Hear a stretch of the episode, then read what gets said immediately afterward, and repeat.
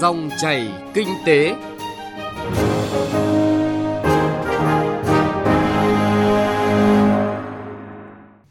Xin chào quý vị và các bạn. Chương trình Dòng chảy kinh tế hôm nay, chúng tôi chuyển tới quý vị và các bạn những nội dung sau. Mở đầu chương trình là phân tích thu hút đầu tư cao tốc Bắc Nam phía Đông, tránh tình trạng sân sau. Tiếp đó là bài viết về chỉ số năng lực cạnh tranh toàn cầu của Việt Nam. Chuyên mục Cà phê Doanh nhân là cuộc trò chuyện với anh hùng lao động Nguyễn Quang Mâu, Chủ tịch Hội đồng Quản trị Công ty Cổ phần gồm Đất Việt với thông điệp Mỗi doanh nhân như một giọt nước tạo nên đại dương. Trước tiên là những tin tức kinh tế nổi bật. Theo đại diện Cục Chăn nuôi Bộ Nông nghiệp và Phát triển Nông thôn, giá thịt lợn hơi trong nước tăng trong thời gian tới. Hiện giá đang ở mức xung quanh 50.000 đồng một kg, có thể tăng lên 60.000 đồng một kg, cũng chỉ bằng một nửa so với giá tại thị trường Trung Quốc. Cục trưởng Cục Chăn nuôi cho rằng việc thịt lợn thiếu tức thì là đương nhiên, người tiêu dùng cũng cần phải chuyển sang các thực phẩm khác để giảm áp lực tiêu thụ thịt lợn. Ngân hàng Nhà nước Việt Nam vừa công bố thành lập chi nhánh Ngân hàng Thương mại Cổ phần Ngoại thương Việt Nam Vietcombank tại Australia. Như vậy, tính đến thời điểm hiện tại, đây là ngân hàng Việt Nam đầu tiên được chấp thuận cho phép mở chi nhánh tại Australia, là bước tiến quan trọng khẳng định mục tiêu vươn ra biển lớn Bộ trưởng Bộ Giao thông Vận tải ông Nguyễn Văn Thể vừa có tờ trình số 450 gửi Quốc hội báo cáo nghiên cứu khả thi dự án đầu tư xây dựng cảng hàng không quốc tế Long Thành giai đoạn 1. Dự án có tổng mức đầu tư lên tới hơn 111.600 tỷ đồng, tương đương hơn 4,700 tỷ đô la Mỹ, có sức lan tỏa và tạo cơ hội phát triển thành cảng hàng không trung chuyển trong khu vực. Trên cơ sở nghiên cứu tham khảo mô hình quốc tế, các hình thức đầu tư trên cơ sở 6 tiêu chí thì Tổng công ty Cảng hàng không Việt Nam ACV được đề xuất là doanh nghiệp chính thực hiện đầu tư các hạng mục chủ chốt trong giai đoạn 1 của Cảng hàng không quốc tế Long Thành. Tổ chức xếp hạng tín nhiệm thế giới Moody e vừa thông báo xem xét hạ xếp hạng tín nhiệm của Việt Nam xuống mức BA3 do trì hoãn trả nợ cơ sở Moody đưa ra quyết định xem xét hạ bậc xếp hạng tín nhiệm bắt nguồn từ đánh giá cho rằng những hạn chế trong công tác phối hợp giữa các cơ quan chính phủ dẫn đến tình trạng chậm thanh toán nghĩa vụ nợ chính phủ. Trong khi đây là nghĩa vụ nợ được chính phủ bảo lãnh, thuộc nghĩa vụ nợ dự phòng của chính phủ, chứ không phải là nghĩa vụ nợ trực tiếp. Do đó, Bộ Tài chính cho rằng việc Moody đưa Việt Nam vào diện xem xét để hạ bậc chỉ dựa trên một sự việc riêng lẻ là không phù hợp. Thưa quý vị và các bạn, thời gian qua, những nghi ngờ về tình trạng bắt tay, đi đêm, chống lưng giữa các cá nhân có chức có quyền với những doanh nghiệp sân sau đã làm giảm niềm tin của người dân vào quá trình thu hút đầu tư của các dự án giao thông. Trong thực tế, chuyện mua bán thầu, quân xanh quân đỏ trong đấu thầu diễn ra ở nơi này, nơi khác khiến nhiều người dân bức xúc, nhất là khi họ đi trên các tuyến đường mà phải gồng gánh, chi trả rất nhiều các khoản chi phí trước việc dự án trọng điểm quốc gia cao tốc Bắc Nam được tổ chức đấu thầu trong nước. Câu hỏi đặt ra là thu hút đầu tư cao tốc Bắc Nam phía Đông, làm sao tránh tình trạng sân sau? Phóng viên Hà Nho phân tích nội dung này. Theo diễn biến mới nhất từ Bộ Giao thông Vận tải, Bộ này sau khi hủy đấu thầu quốc tế đang thực hiện mở thầu để thu hút nhà đầu tư trong nước tham gia. Điều này mang lại cơ hội cho nhiều nhà đầu tư trong nước. Tuy vậy thì cơ hội đi liền rủi ro và điều quan trọng là cần có giải pháp để lựa chọn nhà đầu tư đúng. Ông Phạm Văn Khôi là Chủ tịch Hội đồng Quản trị Công ty Cổ phần Giao thông Phương Thành, là một nhà đầu tư lớn trong lĩnh vực giao thông vận tải, phân tích. Đây là một cái tin cũng à, vui đối với các nhà đầu tư trong nước chúng tôi. Ở đây nó có nội lực hai vấn đề là đối với bản thân nhà đầu tư và các ngân hàng thương mại, cổ phần có thể cho các nhà đầu tư vay để cùng tham gia dự án. Trong bối cảnh này thì buộc các nhà đầu tư phải có những sự liên danh liên kết với nhau để ba cây trụ lại lên hòn núi cao để có đủ vốn để đầu tư và có cái vốn chủ sở hữu đáp ứng được cái yêu cầu. Đấy, ví dụ như là yêu cầu là 20% vốn chủ sở hữu chẳng hạn. Hai nữa là phải cho các nhà đầu tư phát hành trái phiếu công trình. Như vậy thì mới có thể thành công được. Khi trao đổi với đại diện các ban quản lý dự án của Bộ Giao thông Vận tải, câu trả lời chung là các cơ quan đơn vị này sẽ tập trung thực hiện nghiêm các chỉ đạo của Bộ Giao thông Vận tải nhằm đảm bảo thực hiện nghiêm túc việc mời thầu và tuyển chọn nhà đầu tư cho các dự án thành phần, đảm bảo công khai, minh bạch và đúng các tiêu chí. Ban quản lý dự án đường Hồ Chí Minh là ban quản lý dự án đầu tiên vừa được Bộ Giao thông Vận tải giao tổ chức khởi công dự án cao tốc Bắc Nam phía Đông, đoạn Cam Lộ La Sơn. Ông Lâm Văn Hoàng, Giám đốc Ban Quản lý Dự án đường Hồ Chí Minh cam kết. Xác định đây là dự án trọng điểm quốc gia, đây là dự án đường cao tốc thì Bộ Giao thông Vận tải đã chỉ đạo chúng tôi đưa vào trong cái tiêu chí lựa chọn hồ sơ mời thầu để lựa chọn cái nhà thầu để đáp ứng đủ cái năng lực về kinh nghiệm, về kỹ thuật và về tài chính tổ chức đấu thầu rộng rãi, công khai minh bạch để lựa chọn các nhà thầu. Vì đối lựa chọn nhà đầu tư thì qua hai bước, bước sơ tuyển và bước đấu thầu. Thì hiện nay chúng tôi đang đánh giá lựa chọn các nhà đầu tư. Nhà đầu tư có thể liên kết liên doanh với nhau để tạo ra một cái đủ năng lực có thể tham gia vào các dự án PPP của đường cao tốc này. Trong thực tế, doanh nghiệp thân hữu, sân sau đã nhiều lần bị các chuyên gia, các nhà kinh tế gọi mặt chỉ tên và chỉ rõ những ảnh hưởng tiêu cực của các doanh nghiệp sân sau này đối với nền kinh tế. Trong số đó, tiến sĩ Huỳnh Thế Du là người nhiều năm nghiên cứu và đưa ra đánh giá về cơ sở phát triển kinh tế, những yếu tố nền tảng tạo nên sức hút đầu tư đã nhấn mạnh rằng nền kinh tế của chúng ta chỉ phát triển bền vững khi khuyến khích được các doanh nghiệp tư nhân chân chính phát triển, đồng thời chỉ rõ và loại bỏ các doanh nghiệp thân hữu làm méo mó nền kinh tế của đất nước. Vấn đề mà Việt Nam cần phải lưu ý nữa tức là khu vực kinh tế tư nhân trong nước bây giờ nó đang chia làm hai, có một số cái dạng thân hữu, có một số gọi là làm ăn chân chính thì có vẻ như là các doanh nghiệp thân hữu có thể người ta vận động có mối quan hệ cả lợi ích nhóm thế này thế kia mà người ta có cái điều kiện thuận lợi hơn thì cái điều đấy nó cũng không tốt cho cái à, nền kinh tế Việt Nam. Bởi vì là với cái môi trường kinh doanh như Việt Nam ấy tức là nó bị ảnh hưởng nhiều về cái văn hóa về cái cách thức kinh doanh nó ngắn hạn thì cái chính sách nó phải làm sao để ổn định vĩ mô thì là một cái dài hạn và hướng đến những cái doanh nghiệp làm ăn chân chính.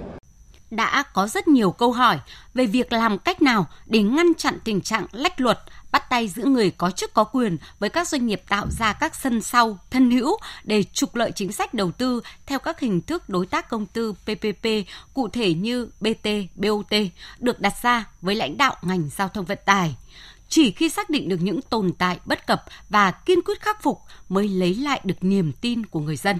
Bởi người tham gia giao thông phải gồng gánh bao nhiêu loại thuế phí khi đi trên các con đường với nỗi nghi ngờ về tình trạng sân sau, với những bức xúc về cao tốc vừa dùng đã hỏng như cao tốc Đà Nẵng Quảng Ngãi, thì hỏi làm sao người dân không phản ứng, không bức xúc.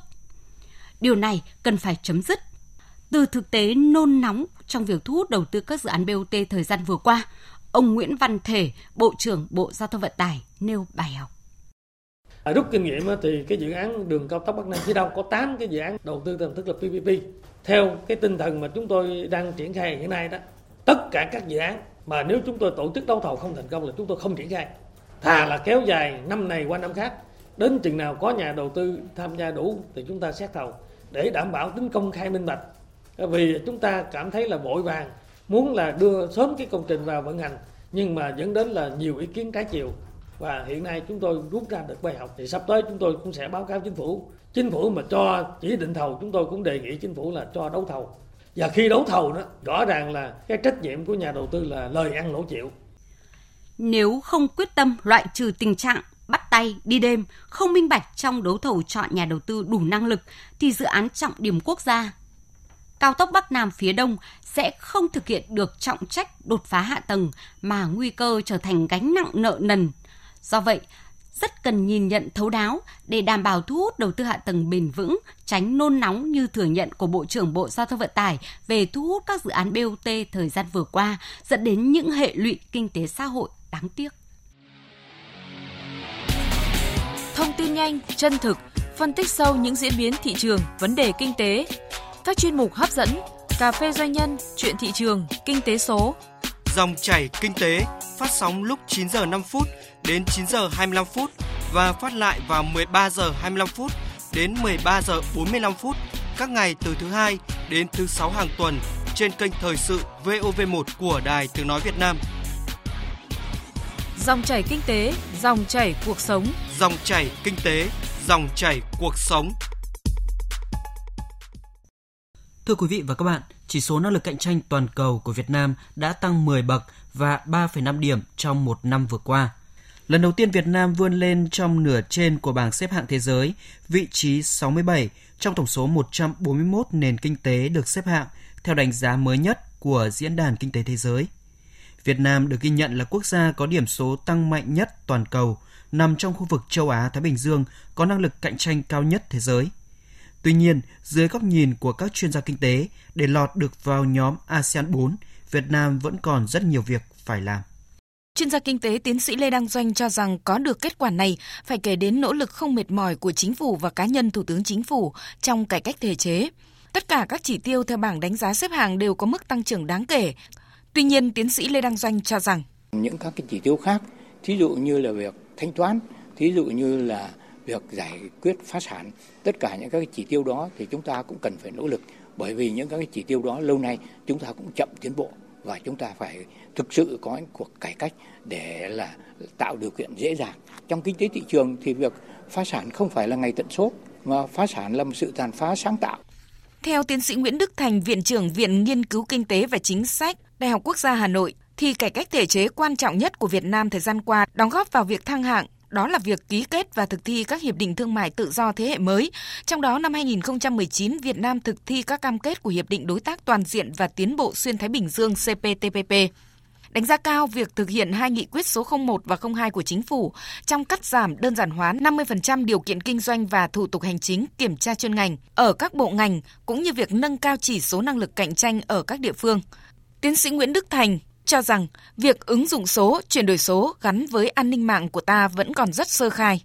Cái việc chuyển đổi số thực sự nó đòi hỏi một cái hạ tầng số rất là tốt và trên cơ sở đó là những cái vấn đề về an ninh, các vấn đề về thể chế, tức là các cái vấn đề về pháp luật thì tôi cho rằng là chúng ta còn rất sơ khai và vì thế nó làm cho cái quá trình chuyển đổi số của Việt Nam nó bị chia cắt manh mún và chưa đạt được đúng như chúng ta mong muốn.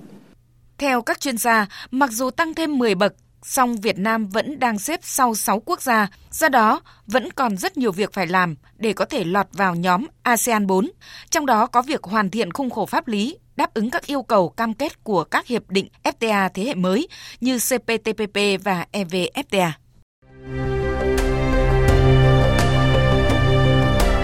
Cà phê doanh nhân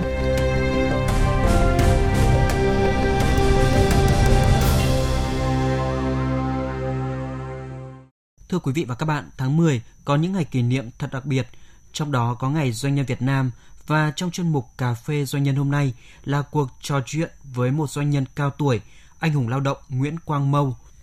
Người có 40 năm gắn bó với gốm sứ đất Việt với mong muốn mình như là một giọt nước tạo nên những dòng suối nhỏ, đóng góp phát triển kinh tế cho gia đình và xã hội, để từng bước theo lời dạy của bác, dân giàu, nước mạnh. Bây giờ mời biên tập viên Hà Nho bắt đầu câu chuyện. Thưa ông, tiết trời mùa thu tháng 10, điều khá đặc biệt là gặp một doanh nhân và lại là một doanh nhân người cao tuổi. À, vậy thì những ngày này thì cái cảm xúc của ông như thế nào? Vâng, tôi thì đúng là một ờ, doanh nhân cao tuổi. Về hưu làm kinh tế thì cái tháng 10 thì một cái tháng nó rất nhiều cái kỷ niệm ờ, ấn tượng với tôi đó là ngày 1 tháng 10 là ngày mà cái người cao tuổi Việt Nam và mùng 10 tháng 10 thì ngày mà giải phóng thủ đô. Và ngày 20 tháng 10 thì ngày phụ nữ Việt Nam. Thế là ba cái ngày đối với tôi rất là à, đặc biệt. Về riêng tư thì ngày cái tháng 10 là ngày cháu nội đích tôn của tôi. Đấy, cho nên là những cái kỷ niệm nó cũng liên tiếp trong cái tháng 10 ờ, về hưu nhưng mà tuổi còn khỏe đều say sưa làm việc theo năng lực sở trường của mình. Được là quê hương đất nước lãnh đạo đảng nước ghi nhận thì đấy là cái cái niềm động viên rất lớn với những người cao tuổi mà là càng tiếp tục là say sưa mà làm kinh tế chính cho mình ấy, cho bản thân mình gia đình mình. Mình muốn cho gia đình con cái cháu chắt mình là cũng khá giả hơn. Có cái điều kiện để mà học hành điều kiện để mà chữa bệnh điều kiện để mà để chăm lo phát triển. Để gia đình là tế bào của xã hội mà. Thế thì tế bào mạnh thì xã hội mạnh đất nước mạnh thì phải dân giàu với một cái tinh thần như vậy thì mình lại càng được động viên khích lệ rất là lớn để cho mình ờ, vui vẻ mình phấn khởi mình làm việc nó tốt hơn nữa Vậy thì à, thưa ông ạ, tôi có thể gọi tên cái sức trẻ, cái dẻo dai, cái động lực làm việc của những cái doanh nhân sinh hoạt ở trong cái hội cao tuổi như thế nào ạ? Đất nước phát triển, thế hệ sau thì thường là tiến bộ thế hệ trước thì đó là quy luật tất yếu thôi che già măng mọc, nhưng mà cái chúng tôi là tự hào cái thế hệ chúng tôi là cái thế hệ. Những cái người doanh nhân cao tuổi làm kinh tế thì thường là những cái người cũng ít được học hành. Đấy, phải nói rất là thật như vậy. Từ cái chỗ nghèo khó, từ chỗ khó khăn, chính gia đình mình, bản thân mình, dòng họ mình thì mình phải phấn đấu bứt phá vươn lên. Bản thân tôi thì nhiều người bảo bây giờ thì ông nghỉ hưu rồi, đã đến cái đỉnh điểm anh hùng rồi thì nên nghỉ ngơi tại sao không còn làm? Tôi bảo cái việc đó thì nó, nó tại sao hay vì sao thì nó rất là vô cùng. Thế là tôi yêu công việc của mình. Tôi thích làm một việc gì đó. Có bạn bè của anh em. Thế mà nó bổ ích cho bản thân tôi và cho gia đình tôi cho bạn bè tôi thì cho xã hội tôi rất mừng chứ. Bởi vì bây giờ thì như chúng tôi thì như là cái giọt nước thế nhưng mà rất nhiều giọt nước triệu triệu giọt nước. Hay là tôi nói với như là mình như là cái khe suối nhỏ nó dốc rách thế hàng triệu cái khe suối dốc rách thì nó lại ra suối. Triệu cái dòng suối thì nó ra sông. Ra sông thì tạo thành biển đại dương. Mỗi người phải có cái công, có sức như vậy. Thế thì đất nước mình có hàng triệu hàng triệu người mà già mà còn hàng kinh tế, thì sẽ có hàng triệu gia đình ấm no. Thậm chí là giàu có nữa. Thì dân giàu, nước mạnh thì bác hồ nói rồi thì thấm nhuần lời dạy của bác thì tôi cho rằng cái thế hệ thanh niên nối tiếp cái truyền thống cha ông tốt như vậy thì quê hương đất nước sẽ phát triển cái ý chí ạ cái bền gan cái nghị lực như vậy thì à, chắc chắn là được trau dồi ạ. Tôi luyện thử thách qua thời gian ừ. cả một quá trình như thế cho đến nay ạ, thì cái điều mà ông tâm niệm ông mong muốn tiếp tục thực hiện tiếp tục là những giọt nước nhỏ để góp cho đời là gì ạ?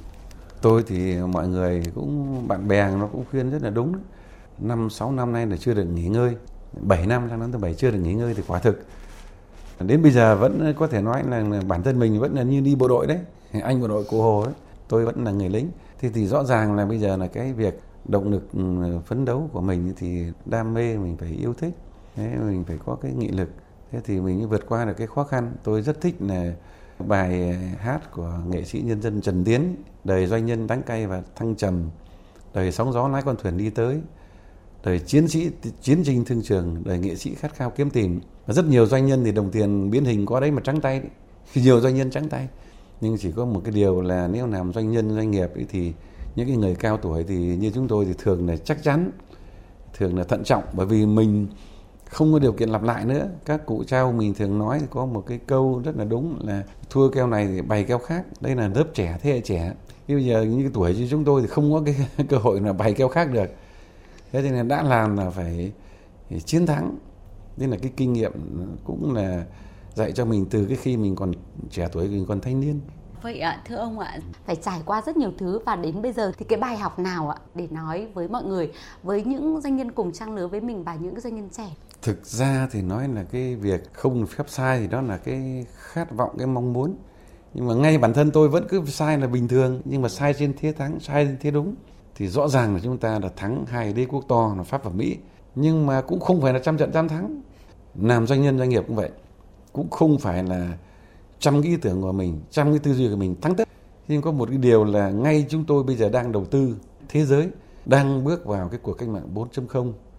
Đó là cái thế giới thực và ảo cùng song hành. Thì chúng tôi hiện nay thì cũng đầu tư robot. Thế nhưng mà cũng có một cái sai lầm là mình Robert thì là Robert của của Nhật.